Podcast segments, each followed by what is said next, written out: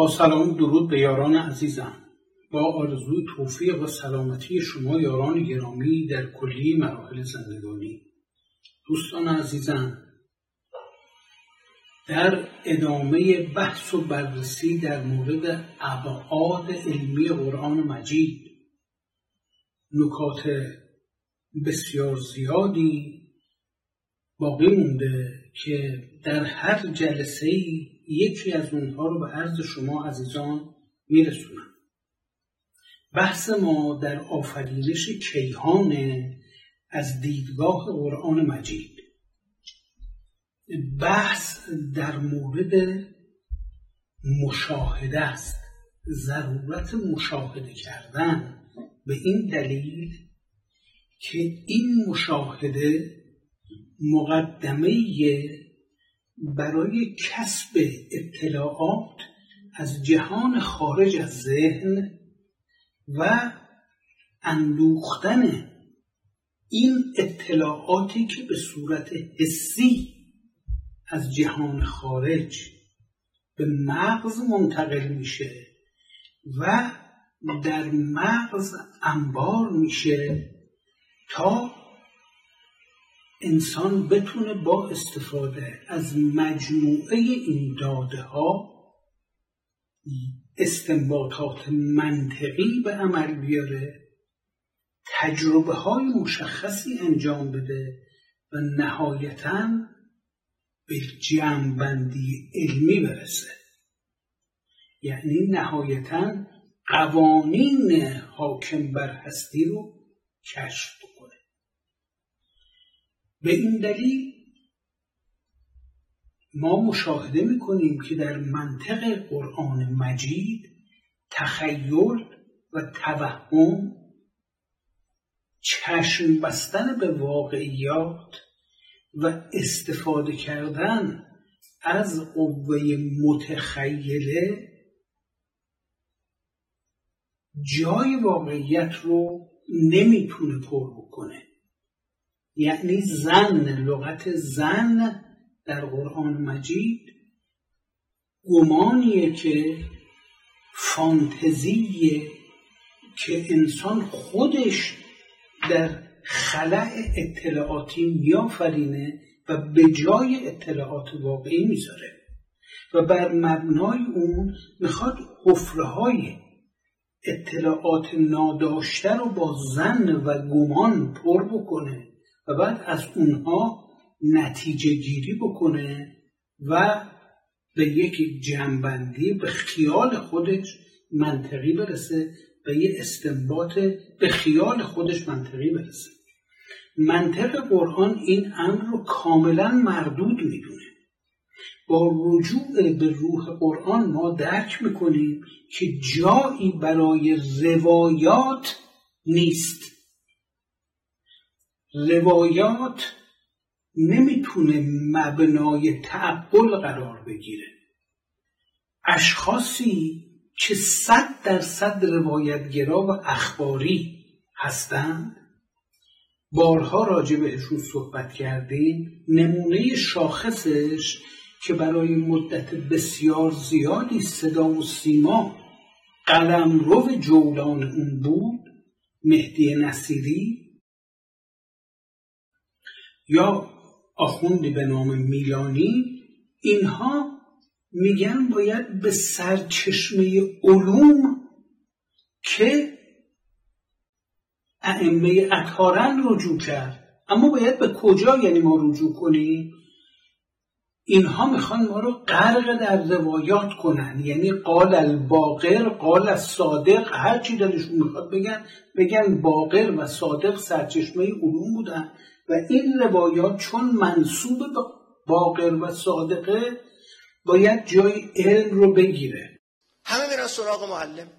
آقا رفتن سراغ از ارسطو افلاتون ما میگیم بریم سراغ قرآن و اهل بیت. اون جایی که جای برهانه است و جای بحث عقلی است عالی ترین و دقیق ترین مباحث عقلی در قرآن و اطرت ارائه شده. اونها معلم برهانن. اونها در واقع معلم عقل ما هستند و فرمودن جامعه نیازمند فلسفه و عرفان شیعی فقاهتی است. بنده ارز می‌کنم که بدون شک جامعه شیعی ما نیازمند بازگشت تام و تمام به مبانی و معارف سقلین و قرآن و اطرت است. جامعه ما امروز دچار یک خودبنیادی اعتقادی در حوزه و دانشگاه است. بدون شک فلسفه ملا صدر اصلا فلسفه حالا اوج شکمت متعالی است. فلسفه صدرا عرفان ابن عربی که حالا اینا هر دو خیلی بینشون تفاوت آنچنانی نیست به نظر من از جمله حجاب های مراجعه ما به قرآن و اطرت هست. و تا این حجاب ها خلق نشود ما رجوع تام و تمام به قرآن اطرت نخواهیم داد. این منطق قرآن نیست. این ضدیت داره با منطق قرآن. این خلاف منطق قرآنه. قرآن میفرماید مشاهده کنید. مشاهده بکنید. چیو؟ زمین رو آسمان رو کیهان رو هوا رو فضا رو. اشیاء تایر معلق بین زمین و آسمان رو. بعد اینها رو به عنوان داده های کسب شده از جهان خارج از مغز به مغزتون بدین. بعد نیروی عاقله رو فعال بکنید تا به جنبندی عقلانی برسید. این منطق قرآنه. حالا یه نفر میاد میگه آقا در زمانی که این آیات نازل شده حد حس بشر نسبت به عالم خارج چقدر بوده؟ چشم چقدر دور رو می‌تونه ببینه؟ اون موقع که دوربین نجومی وجود نداشته اون موقع که تلسکوپ وجود نداشته اون موقع که آینه های بسیار عظیم و زربین های بسیار دقیق و عظیم جسه تکنولوژی وجود نداشته که بتونه اینا رو درست بکنه. پس چطور ما میایم و این مطالب رو راجع به منطق قرآن صحبت می‌کنیم؟ اگر که آدم می‌خواسته دور ببینه این دور دو کیلومتر ده کیلومتر صد کیلومتر اونورتر بوده. این چه ارتباطی به ابعاد کیهانی داره؟ درسته. قرآن میگه ببینید جهان خارج رو بهش نظر بکنید. ببینید. موشکافانه ببینید. اما در حد بینش حسی خودتون در محدوده ای که شعاع دید شما به شما اجازه میده باقی نمونید. سعی کنید این شعاع دید رو گسترش بدید. یعنی چگونه میشه که شخصی مانند ابن حیثم راز انتشار نور رو در اتاق تاریک درک می‌کنه و قمره رو درست می‌کنه. یعنی کمرا. یعنی دوربین عکس برداری.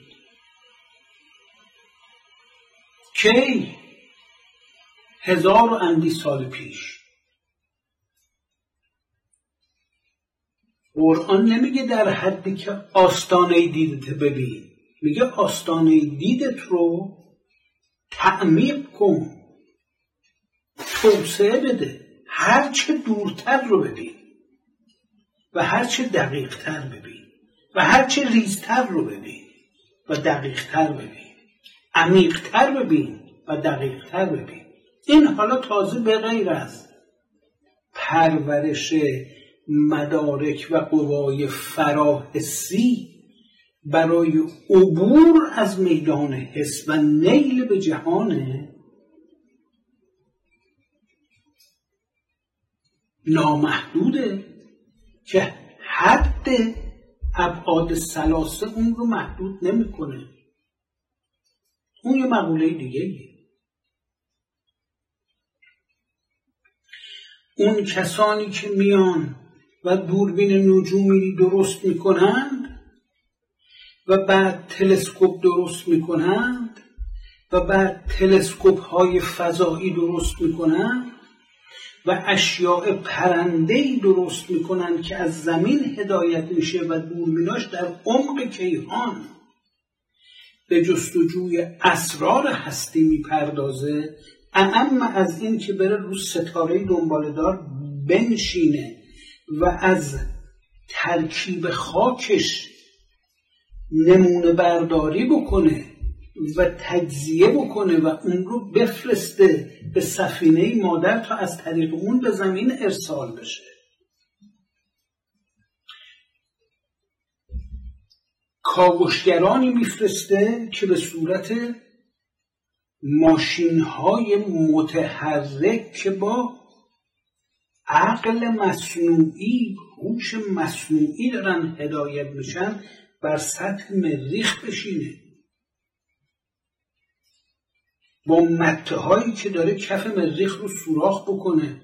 به هزار راز و معمایی که هرگز قوه متخیل قادر نیست بهش پاسخ بده پاسخ دقیق پیدا کنه. قوه متخیله نمی‌تونه این چیزها رو در خیال خودش بیاره. این روایت گرایی بلای علم بلای معرفته چرا راه بر تکنولوژی و بر علم و بر معارف معنوی عرفانی و علمی در ایران بسته شد؟ چرا هزار و اندی سال پیش ما ابو ریحان بیرونی و الخارزمی و ابن حیسم ها الفارابی ها و غیره رو داشتیم و بعد تعطیل میشه همه این چیزها چرا؟ به خاطر اخباریگری به خاطر تهجرگرایی به خاطر ارتجاع زدگی هر وقت که مرتجعین و متحجرین بر یک سرزمین حاکم شدند باب روایات رو گشودند و باب علم رو بستند منطق قرآن با علم همخانی و همسویی داره. میفرماید جستجو کن نگاه کن. اگر دایره دیدت محدوده گسترشش بده. تشویق می‌کنه. انسان رو به جستجو به کاوش به درک علمی.